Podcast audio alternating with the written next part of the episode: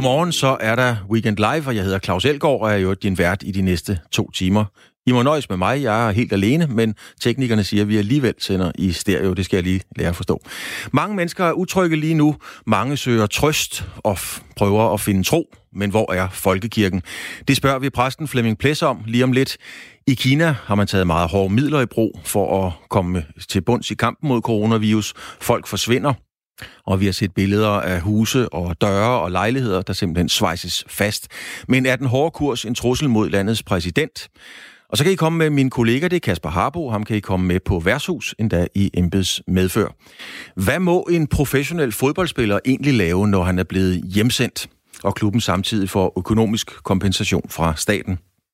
Og så kan man spørge sig selv, hvorfor får Ungarn flere penge af EU end Italien, når det nu er Italien, der for alvor bløder i coronakrisen? Og så skal vi faktisk også til krybdyrsmesse, og det skal vi endda online. Mange mennesker er, og det er helt naturligt og forståeligt, både bange og søgende i en krisetid som den her. Utryg ved det ukendte. Hvornår stopper det? Og mange spørger sig selv måske, om det overhovedet stopper. Der er uden tvivl også mange mennesker, der søger trøst og håb. Hvor skal man finde det? Et af stederne er selvfølgelig Folkekirken, hvor 4,3 millioner danskere er medlem. Det svarer faktisk til næsten 74 procent af befolkningen. Men hvor er Folkekirken overhovedet? Er den overhovedet til stede i denne her tid, hvor så mange medlemmer har brug brug for støtte. Godmorgen til dig, Flemming Ples. Du er præst, sovnepræst i Christianskirke i København. Flemming Ples, hvis øh, folkekirken ikke er synlig i en krisetid som denne her, har den så overhovedet nogen eksistensberettigelse? Ja, det har den jo, og øh, hvis du så kort øh, efterspørger mig, øh, hvordan har jeg det med, at den er lukket lige i øjeblikket, øh, det har jeg det er jo rigtig skidt med. Og, øh, og det tror jeg, der er rigtig mange præster rundt omkring i, i, øh, i landet, som har. Øh, det er jo sådan, at øh, posten begynder i dag med palmesøndag. Øh, Jesus, der rider op til Jerusalem. Øh, og det er, jo, øh, altså, det er jo en grundfortælling for hele øh, for hele den øh, folkekirken. Det er jo påsken. Det er jo jul, der er den vigtigste øh, tid i, i kirkeåret. Det er, det er påsken. Så øh, lige præcis det at skulle holde lukket i påsken er en svær ting. Når det er så sagt. Ja. Ja, undskyld. Ja, ja. Men vil du spørge mig? Ja, det er jo sådan set derfor, jeg ringer til dig, Flemming.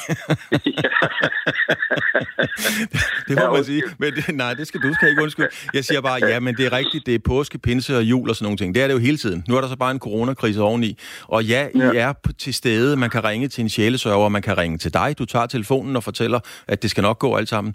Men hvorfor ja. er I ikke til stede i medierne? Hvorfor er I ikke ude og gøre opmærksom på, at I overhovedet er der?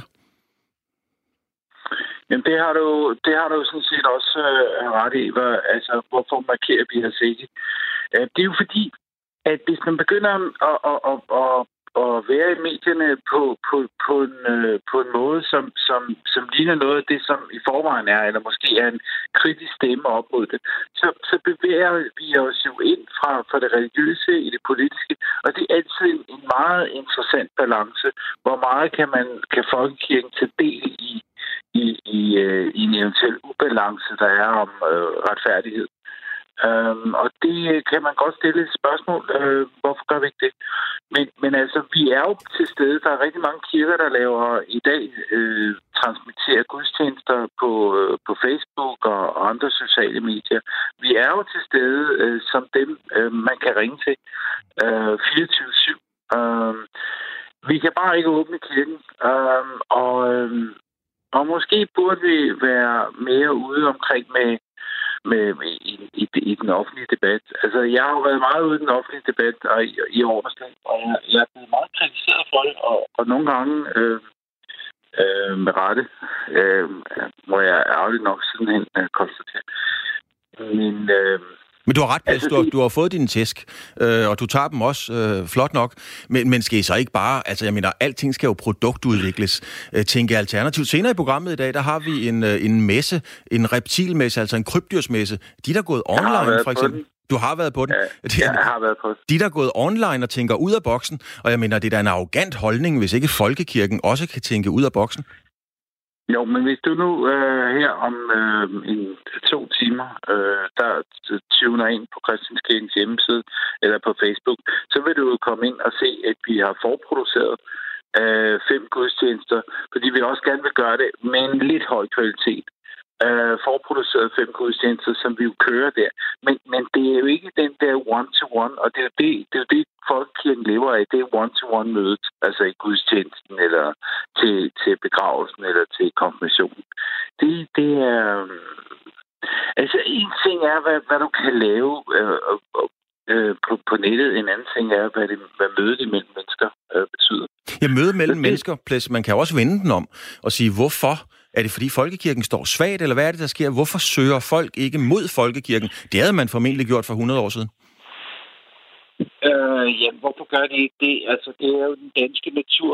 At vi, sk- vi skytter os selv, og vi, vi putter os, øh, og, og kirken er noget, vi har en bevidsthed om, øh, og vi stiller kritiske spørgsmål til, som du gør. Men, men, øh, men mange mennesker har jo nok bare ved det. Øh, og så er det min opgave som præst at banke på hos folk øh, i det omfang, jeg så altså må banke på hos folk.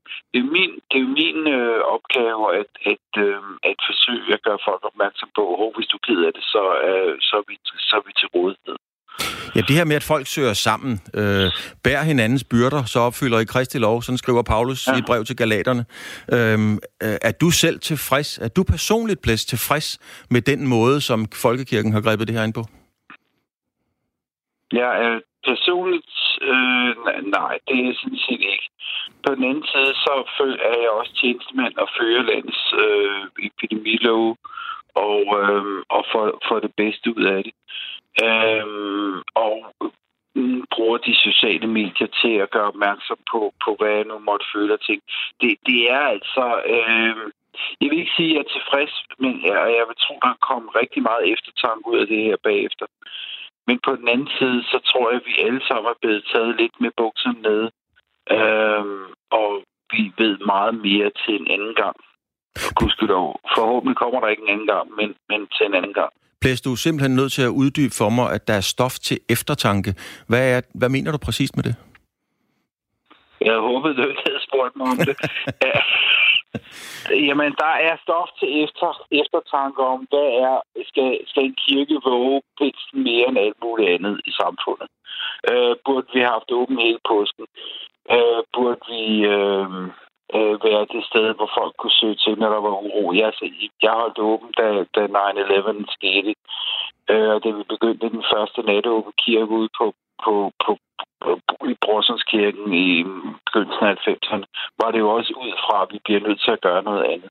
Og jeg mener, der er altid stof til eftertanke for, for, for, for at give mere mulighed for at komme i kirke. Og Plæs, hvad er det, du, hvad er det, du selv, altså helt personligt, hvad er det, du vil tage med øh, fra det her? Hvad har du selv lært? Øh, jeg har selv lært, at, øh, at danskere er sindssygt stærke, og vi kan meget mere, end vi egentlig troede, vi kunne. Jeg har lært noget om, at moderniteten øh, og kan, kan kan gribe danskerne, og, og vi kan håndtere en, en dag, hvor, hvor børn skal have hjemmeundervisning og alle mulige. Øh, men jeg kan også godt konstatere, at øh, der er mange, rigtig, rigtig mange sårbare derude, og at vores tanker, der er rigtig mange af os, der skal tænke øh, på dem, som er sårbare. Men Plæs, nu siger du selv, at danskerne er meget, meget stærke. Det kunne jo måske være forklaring på, at Folkekirken har haft et hårdt årti med rigtig mange udmeldelser. Det kunne jo være, at man slet ikke har brug for Folkekirken mere så. Nej, fordi det, det er altså nej. Folkekirken vil der altid være brug for, fordi udover at øh, det går op og ned med, øh, hvordan folk har søgning til kirken, de begynder at komme tilbage, så er der også steder, hvor de fire hovedhjørnestene i livet, øh, altså der, hvor vi møder hinanden op og markerer de store ting i livet, hvilelse, død, øh, fødsel og sådan ting, øh, der, det, det er kirken, der er det eneste ordentlige sted at gøre det. Flemming Blæs, tak fordi du vil være med. Må du have en velsignet dag. Velbekomme. Tak. Mens vi herhjemme pænt beder folk om at spritte hænder, holde afstand og blive hjemme, hvis man er syg, ja, så var det nogle helt andre midler og metoder, som myndighederne tog brug, i hvert fald hvis man vender blikket østover. I Kina, helt præcist, har vi for eksempel set på døre, som er blevet svejset til, millionbyer, der er blevet spærret af, og kritikere, som pludselig er sporløst forsvundet. Men hvad kommer det her til at betyde på hjemmefronten i Kina? Er der forståelse for, at der er blevet taget så drastiske midler i brug? Kan coronaepidemien komme til at rykke ved Xi Jinpings popularitet, eller måske endda vælte ham? Og det kan vi blive klogere på nu, og det kan vi blive, når vi taler med Tina Nørup Sørensen, forsker på Institut for på Institut øh, for Strategi på Forsvarsakademiet med speciale i Kina. Øh, Camilla Tænder Nørup Sørensen, er den kinesiske befolkning begejstret for, hvad man, hvordan, den måde, man har håndteret coronaepidemien på?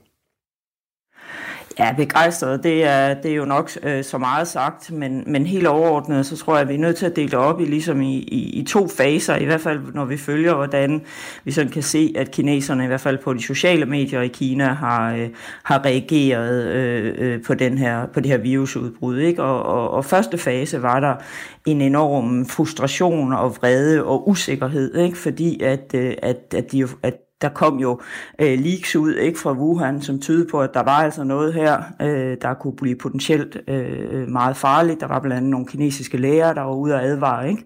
Og det blev der øh, lagt låg på, øh, og det, blev, altså, det kom ikke rigtig yderligere øh, ud af det der de første par uger. Øhm, og der øh, var der som sagt den her meget kritiske øh, ja, tone og vrede i den kinesiske befolkning, og man satte spørgsmålstegn ved, om, om ledelsen, også den øverste ledelse, altså Xi Jinping, øh, var i stand til at takle det her. Øh, men så øh, kom man længere ind i krisen, øh, og Xi Jinping gik også selv personligt ind og ligesom tog ansvar, ikke? og der blev fyret nogle øh, lokale og provincielle ledere, øh, særligt øh, i, i Wuhan.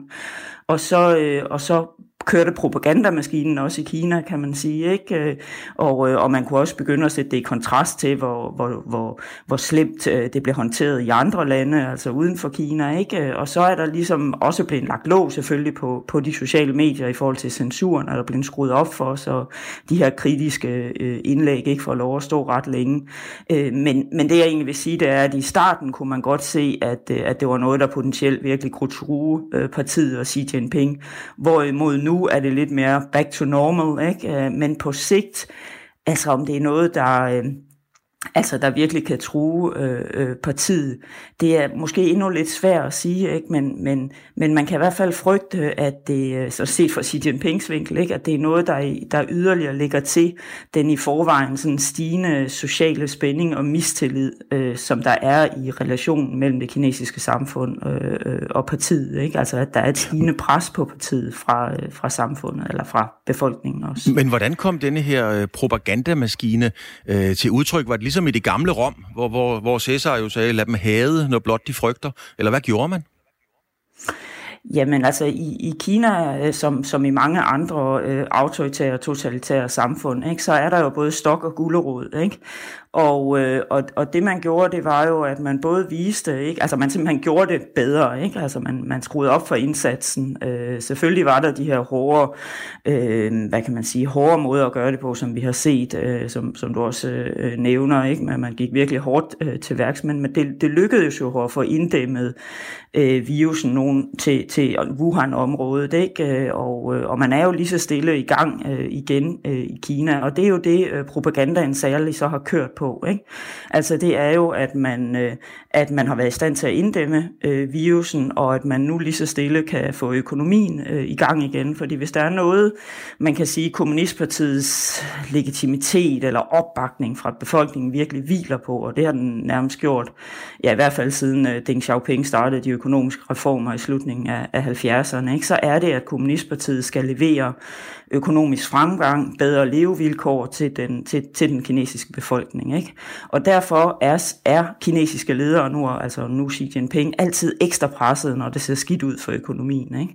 Men, men og det gjorde man... det jo i forvejen i Kina inden krisen, så derfor det, der er fokus på nu, også i propagandaen, det er, at nu skal økonomien i gang igen. Vi har klaret den her krise med kommunistpartiet stærkt og, for, og foran. Ikke? Men, men selvom man er enehersker, så kan man vel også have brug for folkets opbakning. Var det ikke Mave, nu må du lige korrekt mig, var det ikke ham, der sagde folket, og kun folket er drivkraften i skabelsen af verdenshistorien? Jamen det, det er der ingen uh, tvivl om, og det er en meget vigtig pointe også i, det, i, i dagens Kina. Altså man kan sige, at de kinesiske ledere, eller Xi Jinping, altså den øverste kinesiske leder, sådan helt fundament, står over for to helt fundamentale udfordringer, som ledere gør i, i autoritære og totalitære regimer. Ikke? Altså en ting er, at der er behov for at få en vis, altså at holde eliten samlet. Ikke? Altså der er jo, det er jo ikke kun Xi Jinping i Kina, der er jo en lille elite omkring ham, øh, politbureauets stående komité, især de her syv folk, der sidder øh, allerøverst i, i Kommunistpartiet. Ikke? Og han står selvfølgelig som den øverste blandt eliten, eller blandt de her folk, kan man sige, men han har stadigvæk brug for at holde dem samlet, så der ikke udvikler sig egentlig øh, fraktioner internt i eliten, der begynder at udfordre ham. Det ved vi fra, altså fra tidligere i Kommunistpartiets historie, ikke? At, det, at, at det kan noget, der virkelig kan skabe, kan skabe splid, ikke? og det kan så også støtte yderligere op om, hvis der er splid øverst i eliten, så kan det også være med til at skabe nogle huller for, at befolkningen kan begynde og, øh, og altså simpelthen skabe nogle huller for, for, for utilfredshed, øh, og for at de kan vise den utilfredshed. Ikke? Og det med befolkningen, det er jo, at, at hvis du ikke har en vis støtte og opbakning fra befolkningen, så skal du bruge enorme ressourcer på at holde den nede, ikke? Mm. altså på at holde den undertrykt, øh, og, og det, det, det er jo ressourcer, du kunne have brugt øh, på noget andet, kan man sige, men det du også risikerer, det er jo at opbygge øh, nogle sikkerheds- og, og militære øh, institutioner i det pågældende land, som på sigt kan blive svære at holde styr på for en autoritær eller totalitær leder. Ikke? Så du simpelthen bygger alternative magtbaser. Men, men så, lige øhm, til, til så sidst... derfor har du brug også for at have deres opbakning. Ikke? Men, øh. men netop, uh, Camilla Tænder Nyrup Sørensen, for, for at, man har brug for opbakning, som du siger, men hvor upopulær kan Xi Jinping så tåle at blive, kan man sige, før det begynder at blive farligt for ham? Jamen, han, øh, altså jeg tror egentlig ikke, vi skal se ham som, som så upopulær. Øh, Øh, fordi det, øh, for at vende tilbage til propagandaen, jo også kører øh, utrolig stærkt på, at det er at dem, der har begået fejl, det er den længere nede i systemet. Ikke? Det er de provincielle, det er de lokale ledere, hvorimod da Xi Jinping endelig trådte ind på banen der efter et par uger i midten af januar, jamen så kom der styr på det, ikke? og så fik man, øh, fik man inddæmmet virusen, og man er nu i gang med at, at genstarte økonomien. Øh, men du har ret i, at potentielt kunne det have udviklet sig værre, og han kunne blive, blive sat personligt ansvarlig for det, og det kan måske også øh, øh, på sigt. Og så er der jo så, der vil blive skruet op for, for stokken i det der stok forhold. Ikke? Øh, der er ingen tvivl om, at Xi Jinping vil gøre, hvad han kan for, at, for at blive på magten, og for både at holde, hvad kan man sige, øh, eliten bag sig. Øh, og der har han i, i forvejen de senere år jo gjort, hvad han kan for at konsolidere sin egen magtposition og fjernet øh, eventuelt øh, ud, nogen, der kunne udfordre ham. Ikke? Øh, og så øh, gælder det også i forhold til, til befolkningen. Tak skal du have. Camilla Tænder Norup Sørensen, forsker på Institut for Strategi, og det er på Forsvarsakademiet, og det er med speciale i Kina. Tak fordi du havde tid og mulighed for at være med. Det var slet. Og nu, hvor det er den sidste weekend live, så tager vi lige et hop tilbage til, hvor det hele startede for en måneds tid siden. Altså dengang for lang tid siden, inden Mette Frederiksen havde lukket landet ned. Der var der nemlig stadig liv og glade dage på de danske beværtninger.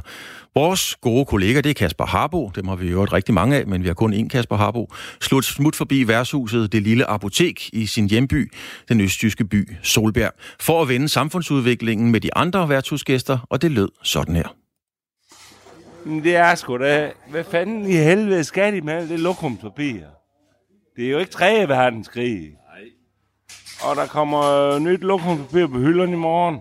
Så vi andre venter bare. Nu ser vi lige at få en shoes her på værtshus, og det er pisse hyggeligt. Øh, men, øh, jeg tager det roligt. Men, men, jeg, øh, men jeg er træt af, at øh, alt øh, værtshus det lukker.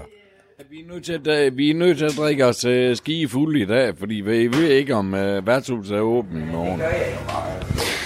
Jeg bor i en by, hvor der er 4.000 mennesker, og der er to værtshuse. Og det vil så worst case sige, at der vil være 2.000 mennesker på hvert værtshus, hvilket er imod reglerne. Heldigvis så er jeg kommet en dag, hvor der er færre. Vi er 6-7 alt i alt. Hej. Hej.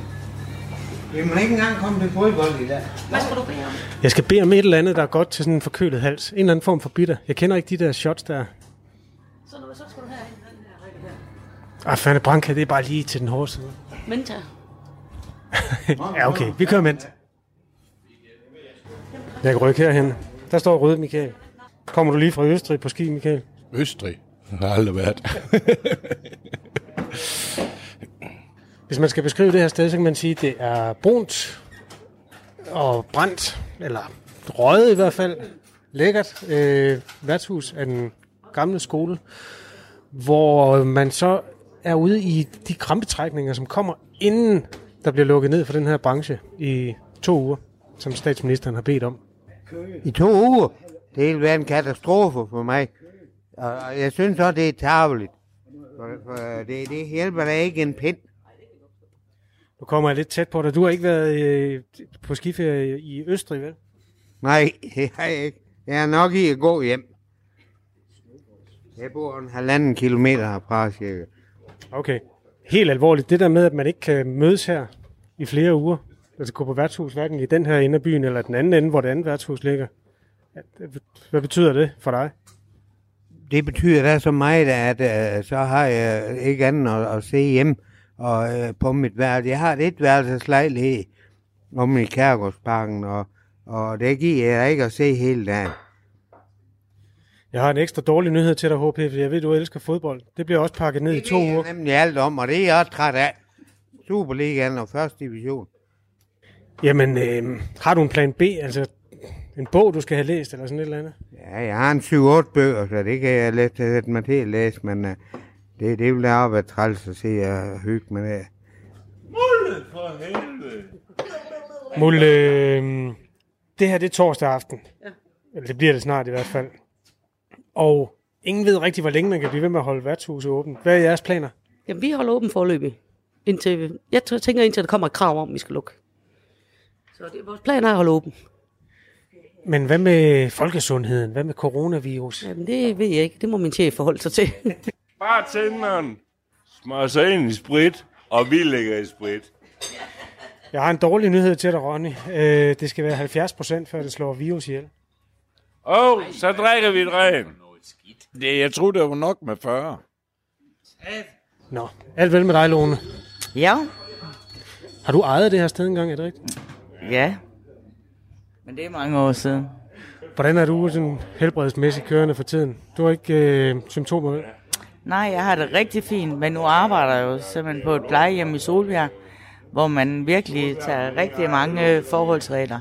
Det er os, der er, passer på de gamle. Hvis vi kommer ind på plejehjem og har sygdom, desværre, så mister vi vores borgere.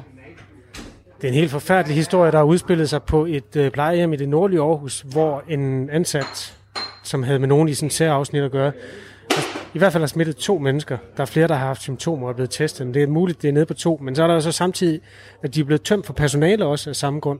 Det er jo en forfærdelig sårbar branche, det der. Det er lige netop det der. Og vi kan gå der, og vi gør alt, hvad vi kan, og vi hjælper beboerne med at rense. Men kommer der ind, ja, så er vi bare låst. Nej, men det bliver du kraft i mig, der er nødt til, Men det, er- det, det, det, hvad, hvad fanden tænker du på? Sidder jeg og snakker om sundhedsvæsenet? Ja. Det, det, det er jo på grund af, at vi snakker om USA. Og det er, det er da meget bedre for USA, at, øh, at det er de rige, der overlever, og de, de fattige, der øh, dør. Men det tror jeg, de har et meget fint system for. For mig er det faktisk sådan, at Donald Trump, han har intet sundhedsvæsen. Han har intet i forhold til Danmark. Det, der sker med ham nu, han er bare ude at skide. Så hans befolkning dør i forhold til Danmark. Mulle for helvede. Det, det du nu laver, det, det kommer ikke, det kommer ikke til at, at, at, at genere, at, at vi må holde lukket, hvis det er lukket. Det forstod jeg ikke, HB. Det skal hoste ned i ærmet, gamle Jens. Jeg tror, du glemmer mig sidst.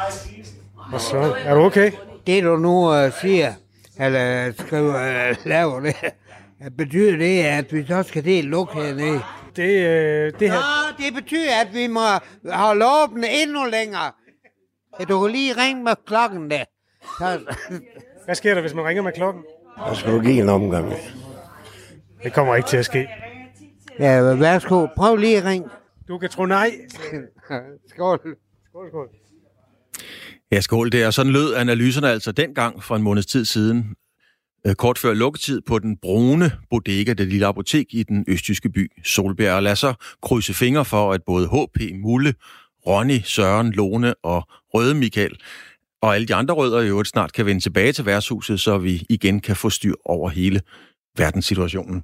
Nu er klokken blevet 8.30. Det er tid til et nyhedsoverblik med Signe Ribergaard Rasmussen. Her er nyhederne på Radio 4.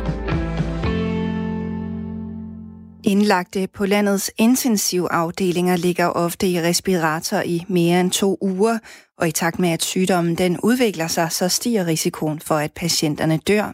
Det er nogle af de erfaringer med coronasyge borgere på hospitalernes intensivafdelinger, som sundhedspersonalet har gjort sig de seneste uger, det skriver politikken. Claus Lund, han er ledende overlæge på anestesi- og intensivafdelingen på Hvidovre Hospital, og han er overrasket over, at afdelingen endnu ikke har fået særlig mange coronapatienter ud af respiratorerne igen. Det er simpelthen sværere at få stabiliseret, end vi havde troet, siger han til politikken. Samme oplevelse har man på andre hospitaler, især i hovedstaden, som har mange coronasmittede. Generelt så er det sådan, at de fleste patienter, der bliver indlagt på en intensiv afdeling, de i en periode har brug for hjælp til at trække vejret ved hjælp af en respirator. Det, der går igen på hospitalerne, det er, at man oplever store udsving i patienternes tilstand. For eksempel så oplever hospitalerne, at patienter efter nogle dage i respirator, de pludselig får meget svært ved at få ilten fra lungerne og ud i blodet. Og situationen den medfører, at lægerne de må skrue markant op for ilten og for den kraft, som den blæses ind med.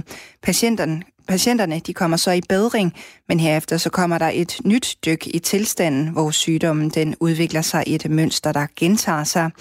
Andre steder, der mener man imidlertid ikke, at de her lange respiratorbehandlinger er uventet. På Aarhus Universitetshospital, der fortæller ledende overlæge Lars Østergaard fra infektionsmedicinsk afdeling, at 14 dage i respirator ikke er usædvanligt.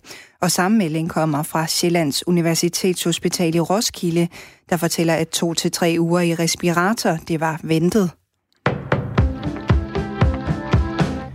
Den amerikanske præsident Donald Trump advarer om en drastisk stigning i dødsfald, der er relateret til coronavirus i de kommende dage.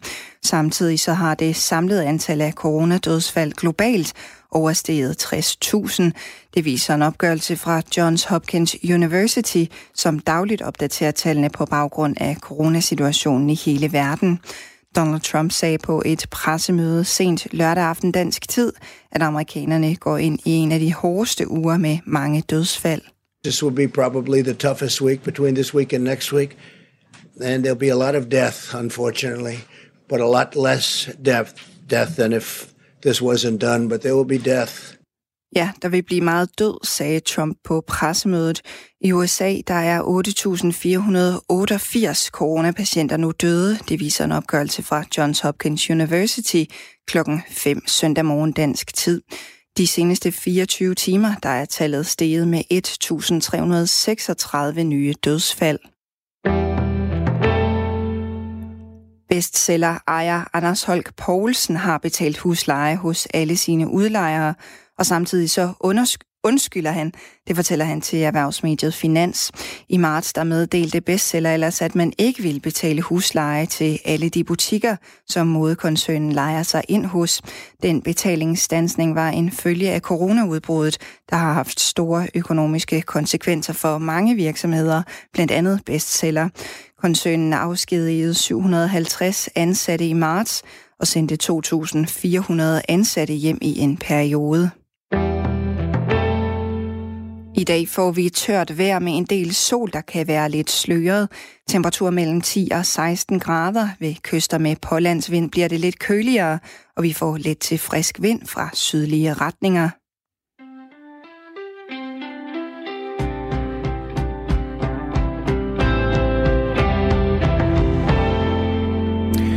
De professionelle fodboldklubber i Danmark er også kommet med ind under regeringens forskellige støtte- og kompensationsordninger, når de har sendt deres spillere eller medarbejdere, er det jo reelt, hjem. På den måde kan man roligt sige, at en fodboldklub med kontraktspillere ligner alle mulige andre arbejdspladser i samfundet. Men når en medarbejder fra eksempelvis, det kunne være en journalist fra et medie, øh, bliver sendt hjem, ja, så må vedkommende ikke lave noget, der er arbejdsrelateret. Man kan også sige, at hvis en skolelærer bliver sendt hjem, så bliver vedkommende ikke nødvendigvis dårligere til geografi, hvis der ikke lige præcis bliver læst op på stoffet. Men en fodboldspiller skal jo altså være i form og klar til kamp. Så hvad er egentlig reglerne for professionelle fodboldspillere? Godmorgen til dig, Stig Petersen. Du er direktør i FC Fredericia.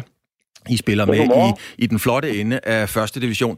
Stig, I ved jo ikke reelt, hvornår jeres spillere skal i kamp, så har klubben givet spillerne sådan et træningsprogram med hjem, så man hurtigt kan komme tilbage i kampform?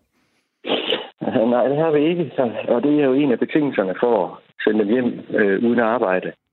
Øhm, og, og det gælder også vores spillere. Så, så på den måde så er de deres egen herre og over deres egen krop her i den kommende tid og deres egen form. Og, øh, og det er hver enkelt og op til hver enkelt, hvordan Altså, I må, I, I, I må simpelthen ikke give dem forskellige tests, som de melder tilbage til, til jer på, hvordan det går Nej. med?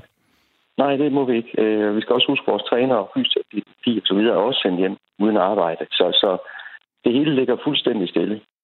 Men hvad nu, hvis de her så selv finder på at lave nogle øvelser, som de kender fra den daglige træning, øh, for på den måde at holde sig i form? I skat, der vil det hedde en omgåelse. Øh, hvad gør I så?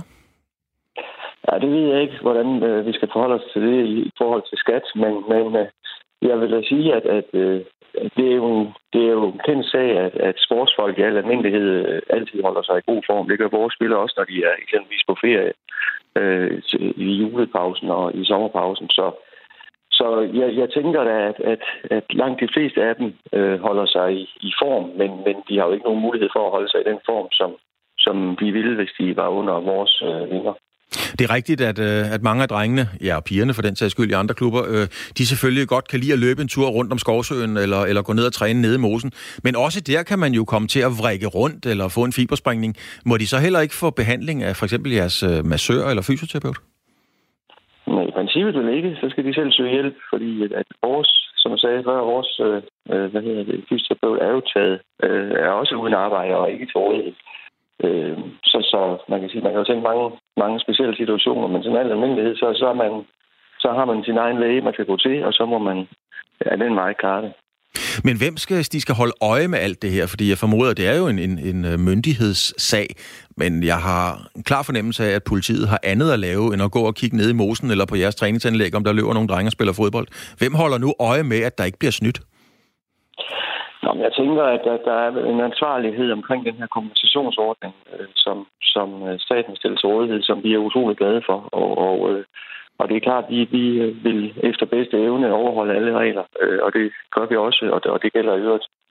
Vi har en, en tæt dialog. Jeg er en af dem, der ikke er sendt hjem, og, og jeg har jo en tæt dialog med de øvrige klubber i Nordic Midt Ligaen, og, og vi er sådan set alle sammen øh, enige om, at vi gør det øh, på den måde, som foregår i øjeblikket. Men hvem der skal tjekke det osv., det ved jeg ikke.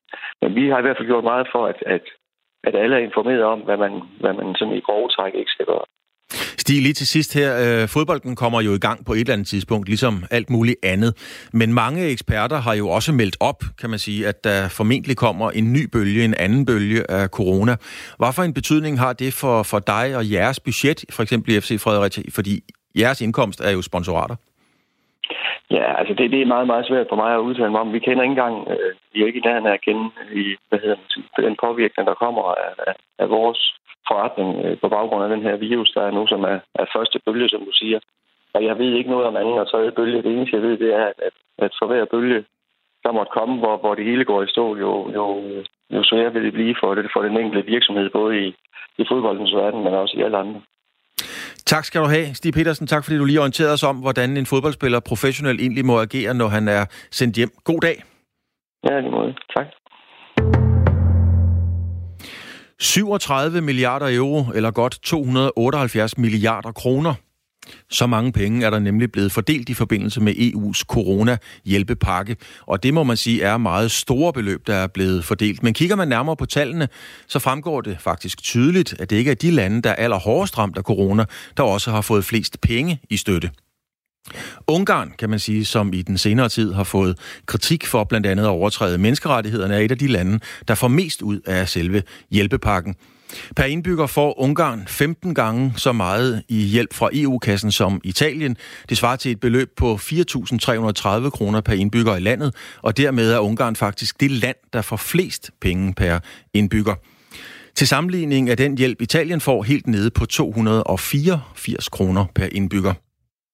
Mads Anneberg, du er EU-korrespondent her på radioen. Hvorfor laver EU en coronahjælpepakke, hvor man ikke giver mest til de lande, der rent faktisk er hårdest ramt? Ja, godmorgen. Øhm, det kan virke, øh, det kan virke helt forrygt. Øh, det er fuldstændig rigtigt, når man stiller det op på den her måde. Altså især hvis man tænker, øh, som du siger, hov, øh, Ungarn var det ikke dem, der øh, i den her uge lige trådte et skridt længere væk fra de demokratiske frihedsrettigheder, mener mange i hvert fald. Øh, jo, det var vist dem. Øh, men det er vigtigt at holde sig for øje, hvad det er for nogle penge, der bliver fordelt øh, her. Øh, faktisk så er det penge, som allerede er fordelt fra EU-budgettet. Det vil sige, det er ikke nogen nye penge, øh, og nu bliver det lidt teknisk, men altså, det, det er sådan, man kan kalde det sovende penge, penge, som allerede er ude i medlemslandet, som er givet fra EU-budgettet til motorveje eller til klimatiltag, øh, som ikke er blevet brugt endnu, og hvor man så siger, dem her penge, de her penge, dem bruger I bare på coronavirus i stedet for, hvis I har lyst til det. Øh, så det er sådan lidt nogle, en, en form for Robin Hood øh, øh, pulje, som i forvejen går til dem, der har mest brug for det. Og det er så især de her østlande, som, som Ungarn og Polen. Det er lidt det, der er forklaring på, at, at det så er dem, der ender med at, at have flest til det også nu. Men man kan sige, at er jo en alvorlig krisetid. Havde det været muligt, sådan rent teknisk, nu sagde du selv, det bliver lidt teknisk for EU, at omfordele pengene, altså så det simpelthen blev fordelt mere hensigtsmæssigt? Jamen altså, det vil jeg forestille mig, man har overvejet, altså, men, men det vil simpelthen tage for lang tid, tror jeg. Altså, de her penge, de ligger lige nu allerede ude i landene, og ligger egentlig bare lidt og, og flyder, fordi der, er jo ikke, der bliver ikke bygget så, så mange motorveje lige nu.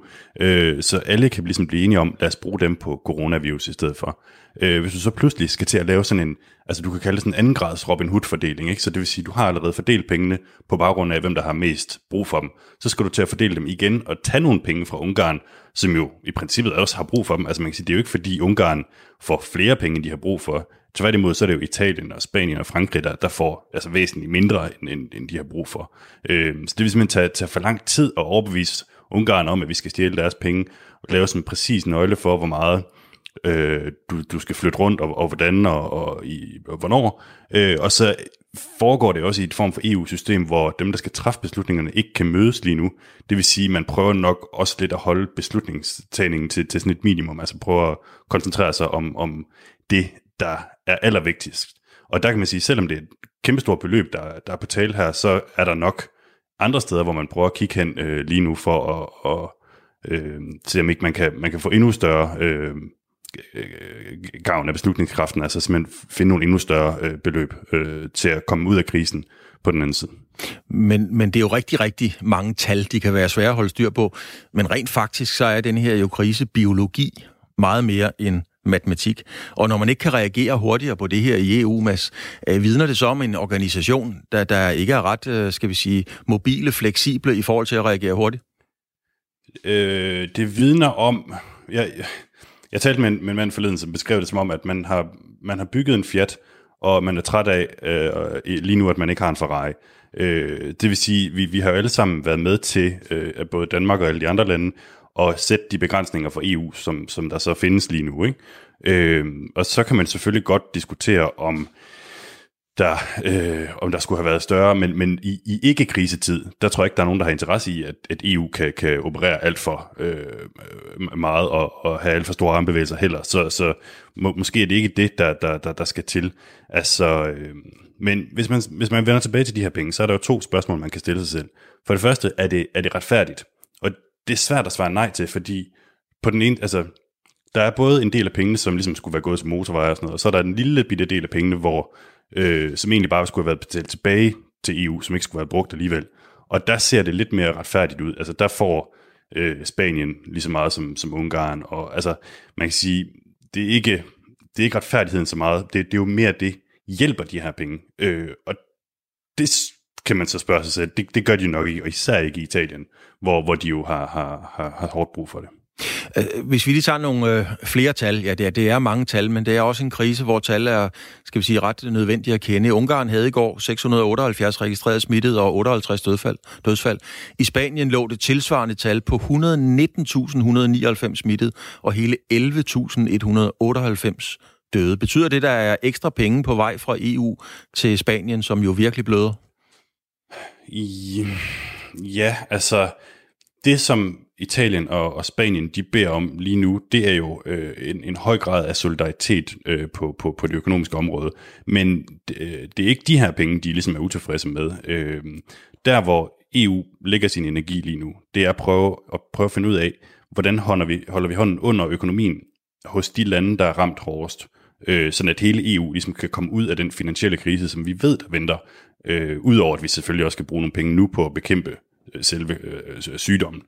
Øh, og der er der ligesom store uenigheder om, hvor, hvor solidarisk man er villig til at være i Nordeuropa øh, med Italien og med Spanien. Så det, der bliver spørgsmålet, det er, er vi villige til at give Italien og Spanien de mm, tiltag, som, som de gerne vil have, for at kunne have økonomisk rådrum, både til at bekæmpe coronaviruset, og til at komme ud af den finansielle krise, der kom bagefter. Og indtil videre, der har man ikke kunne finde et tiltag, som ligesom øh, både gør dem tilfreds, og som man også er villig til at tage i, i resten af EU, hvis de giver mening. Det håber jeg, det gør. Det gør det i høj grad, Mads Andenberg, EU-korrespondent her på Radio 4. Tak for din tid, og ikke mindst din indsigt. Og det var altså Mads Anneberg. Det er en rolig mand, Mads, det kan jeg så sige. Bare stemmen vil herren forbyde det, men skulle der en dag komme et tsunami-varsel mod Danmark, ja, så kan Mads Anneberg helt sikkert snakke sådan en størrelse til fornuft.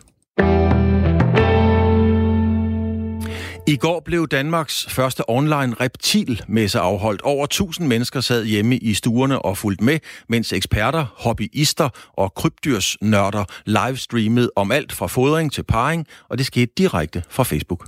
Jeg hedder Monika og øh, har moniskildpadder.dk.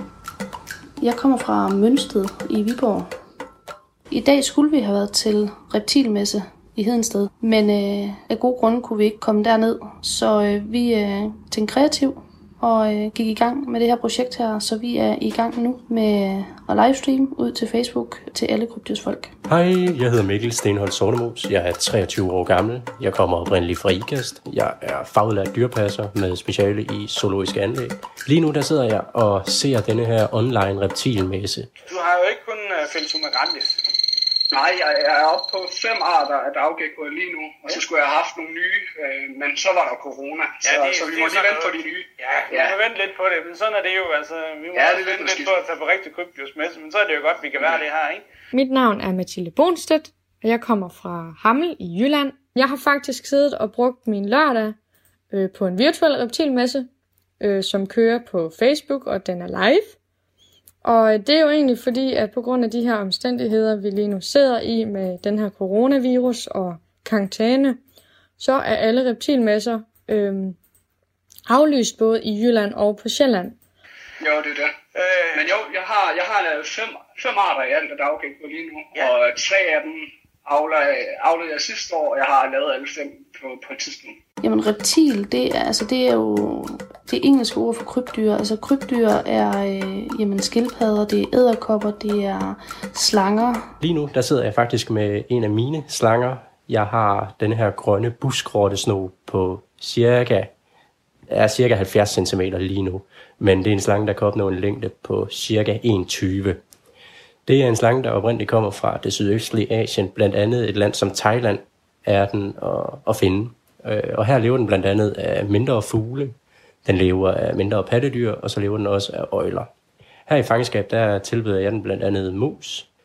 Derudover så synes jeg faktisk, at denne her live-udsendelse, der foregår lige nu på, øh, på Facebook, er super, super smart. Ja, når jeg får med levende, så smider det egentlig så meget. Det er bagved dig, der er i gang, kan jeg se. Ja, lige præcis. Nu kommer den ned. Jeg kan lige prøve at, at sætte den hen til. Men jeg kan se, at den faktisk er ved at spise en... Hvad er det? En voksmølle lav, eller hvad er det? Ja, det er en voksmølle, den lige ja. får der. Ja, hvor er det da fint. Og så har vi hunden. Hun sidder heroppe og er ved at skifte ham. Ja. Så hun er faktisk i ham skiftet. Ja.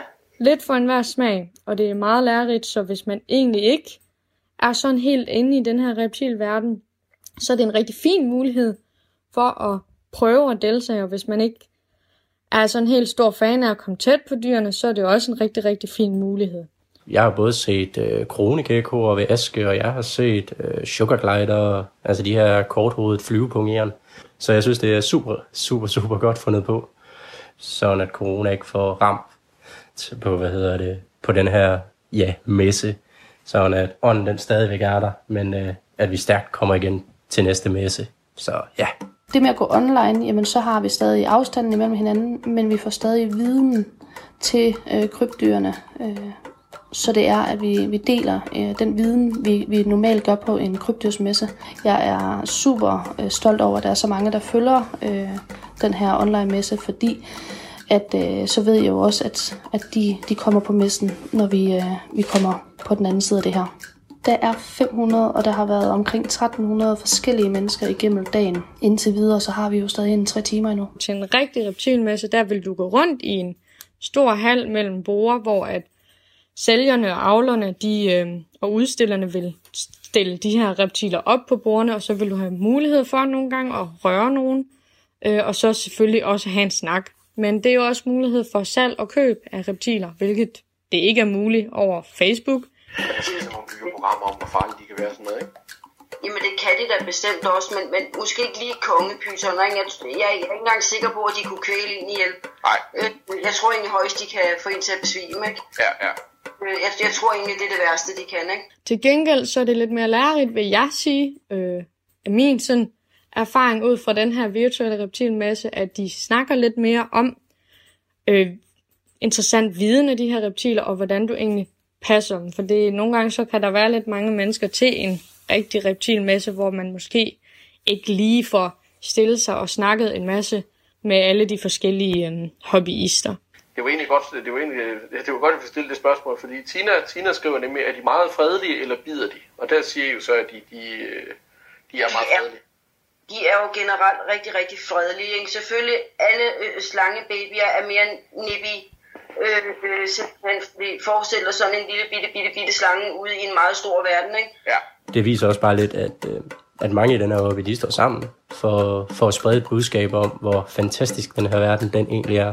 Og at man kan, ja, i bund og grund stå live med åbne arme øh, og trække flere folk ind i den her hobby. Den er jo altså på en eller anden måde magisk, og så mange forskellige arter, altså så mange forskellige farver, størrelser. Øh, er det rovdyr, eller er det altæder, eller hvad er det, vi er over i? Det var bare lige det. Gå ind og slå den op. Øh, bare skriv Big Flower Beetle på Google, og så dukker den op. Hvis jeg har nogle spørgsmål omkring noget, så, så skal I endelig bare skrive, og vi skal besvare dem så godt, som vi kan.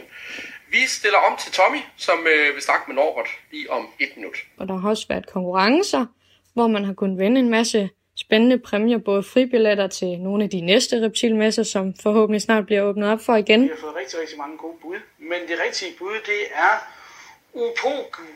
Upohagus Hanna. Ja, det er simpelthen utroligt, det der latin. der. Jeg, jeg ved simpelthen ikke, hvem der har opfundet det. Det må være en romer eller sådan et eller andet, der brækker tungen. Hvis vi får lov til at komme lidt ud igen, så er der vist en reptilmesse i juni, hvis vi når det til den tid. Øh, Og den, den, den kan jo ikke ligefrem kvæle nogen eller gøre noget, vel? Så den skal være aggressiv for at kunne overleve, ikke? Ja, ja, ja. Øh, men, men altså med, med håndtering og, og, og god mad, så er det overstået meget hurtigt i løbet af et par måneder. Ja. Så er det pillet af dem. Så det er i hvert fald noget at lige kigge på og, og være åbensindet overfor. Så have en fortsat god ferie. Hej. Og det er nummer 13. Det er nummer 13. Det er nummer 13, det er der slet ikke tvivl om. Ja, det er... Øh... Så, så skal jeg tælle ned igen her. 3. Nej, det er jeg ked af. 4, 5. Nadine Brimholm. Lykke. Altså, vi siger selvfølgelig et stort tillykke til hende. Og Nadine, du sender også en Facebook-besked med dit navn og din adresse og alle de her ting her. Så sørger vi for, at du modtager de her præmier her. Niels? Ja? Det har været pisse hyggeligt at have dig med.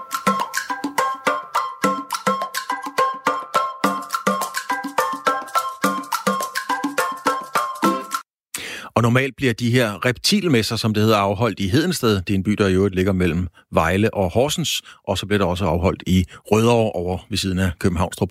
Men på grund af coronasituationen, så er krybdyrsfolket, som så mange andre, altså nu rykket online. Og de medvirkende i programmet var i øvrigt Mathilde Bonstad, Mikkel Stenholdt Sortemos og Monika Nielsen.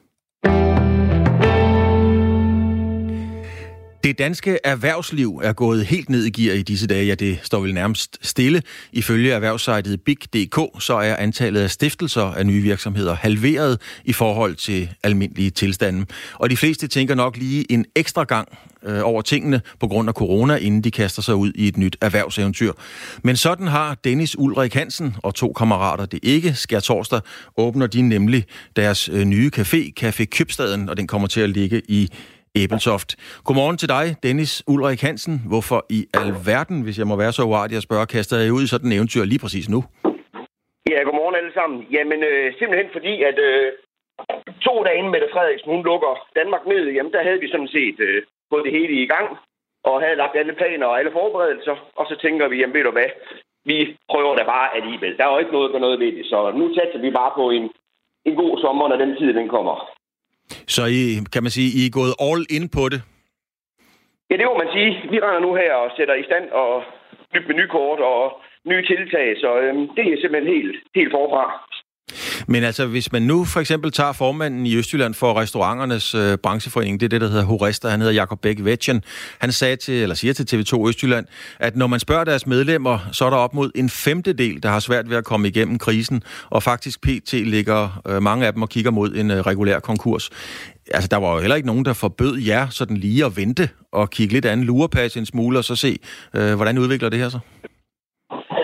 Nej, men, øh, men på den måde kunne vi jo sådan set ikke altså, tillade os at vente. Vi, vi havde jo ligesom også for, øh, for bort, bort for sagt, at, øh, at det er det, vi gør, så vi kunne selvfølgelig med det samme have valgt at smide håndklædet i ringen og sige, at vi prøver på et andet tidspunkt, men så havde den samme chance jo ikke været der. Det er, det er drømmestedet for os, og øhm, så vi tænker, at, at vi ville selvfølgelig godt have haft en rigtig god påske med, god start, men, men på den anden side, vi har jo ikke bundet en masse medarbejdere op, som man er vant til at udbetale løn til og, og, og, og varelager liggende. Så heldigvis, kan man sige, så, øh, så er det ikke så galt for os. Men, men selvfølgelig, nu skal vi da snart have åbnet, så, så der kan komme noget omsætning. Dennis Ulrik Hansen, jeg kunne forestille mig, at jeg ikke er den eneste, der stiller sådan et øh, tvivlende, lidt, lidt kritisk spørgsmål. Hvordan er det at skulle i gang med sin nye drøm? Og hver gang man snakker med nogen om det, så kan man se i øjnene på dem, at de tænker, at man er en pløkånd, så hvad om det? Jamen, det tænker vi skulle da også hver dag, men, men øh, og vi havde da glædet os helt vildt til, at vi skulle åbne, øh, jamen vi havde sat det til fredag den 3. april. Øh, nu er tingene, som de er, og, øh, og man kan sige, at vores glæde ved at slå dørene op, når vi må, jamen den bliver da selvfølgelig bare endnu større, og vi håber selvfølgelig på, at det ikke, det ikke trækker ud til hele sommeren, og, og gør det ikke det, jamen så skal vi nok øh, klare det, og vi begynder så så småt her fra på torsdag i påsken med lidt, øh, lidt takeaway og håber på, at det øh, kan gøre en, en lille smule. Det er blevet en stor marked ude lige... Øh. Men, men hvor, øh, nu havde vi øh, først i udsendelsen, der havde vi sovnepræst Flemming Ples med, som fortalte om, at folk er stærke i troen, og, og det er nu, man har brug for det. Ikke for at blande folkekirken ind i jeres nye café, men hvor finder I troen på det her? Fordi I skal jo have noget benzin til at, at holde, øh, skal vi sige, moralen kørende. Øh, gider du på at gentage det? Jeg, tror lige, du faldt ud her. Ja, jeg faldt en lille smule ud. Det gør jeg næsten altid, synes jeg. Øh, øh, hvor får I øh, troen fra? Hvor får I benzin til at tro på, at det her rent faktisk øh, kan, kan blive til noget?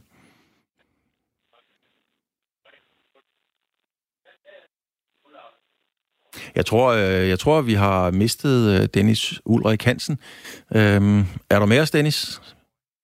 Vi prøver at ringe øh, Dennis Ulrik Hansen op øh, igen, og det er jo fordi, at øh, Dennis og et par kammerater, de er rent faktisk, øh, skal man sige sådan, mod alle odds er ved at åbne en, øh, en café. Det er en café, der skal åbne skær torsdag. Den kommer til at ligge i Æbletoft, og den kommer til at hedde øh, Café Købstaden. Og så skal jeg lige se en gang, om øh, har vi fået dig med igen, Dennis? Ja, det har jeg i hvert fald. Ja, det er dejligt at høre. Jo, Dennis, øh, jeg prøver lige igen. Øhm, øh, man skal jo have noget tro på noget, man skal kaste sig ind i noget med en entusiasme, men det er jo også imod alle odds. Hvor finder I troen og benzinen til, til troen på, at det her det rent faktisk kan blive øh, realiseret? Jamen, det, altså, det gør vi helt klart, fordi at, øh, at vi elsker Æbeltoft, øh, og at, øh, at det her det er en drøm for os, øh, os alle tre. Og, øh, og som sagt, øh, så er det her gået rimelig hurtigt for os og så kan man sige, at man må jo ikke forsamles for tiden, så, så hvad er det for et format, caféen åbner i, når den endelig åbner? Nej, den går ikke rigtigt med øh, Dennis øh, Ulrik Hansen, den går ikke øh, så godt med Dennis. Jeg tror, vi skal sige tak for det, Dennis. Der er ikke noget at gøre ved det, men øh, linjen til Æbletoft, den er, øh, den er ikke helt så skarp, som, øh, som vi havde håbet på. Men øh, held og lykke kan vi i hvert fald sige til, vi ønsker jer alt muligt held og lykke med projektet, når I altså åbner, øh, så snart krisen er over, så kan I også begynde at få nogle kunder i butikken. Vi er så småt ved at være færdige med øh, den første time af, øh, af Weekend Live. Vi har talt om folkekirken og corona, hvorfor det var med, med Flemming Plæs, der er sovnepræst. Hvorfor er kirken ikke mere synligt? Og Flemming Plæs sagde, at der var bestemt også en masse øh, at skulle tænke over. Så har vi været omkring Kina. Er det her øh, noget, der kan komme til fare for regimet, for styret i Kina? Vi har været omkring øh, en bar sammen med Kasper Harbo, øh, dengang de stadigvæk var åbne og høre, hvordan den, det virkelig foregår. Det er jo sådan noget, man ofte hører et af de steder. Stig Petersen fortalte om situationen omkring professionelle fodboldspillere. Mads Annebjerg gør os klogere på hele situationen omkring EU. Øh, og nu skal Signe Ribergaard Rasmussen fortælle os, hvad der sker ude i den store verden for klokken 9.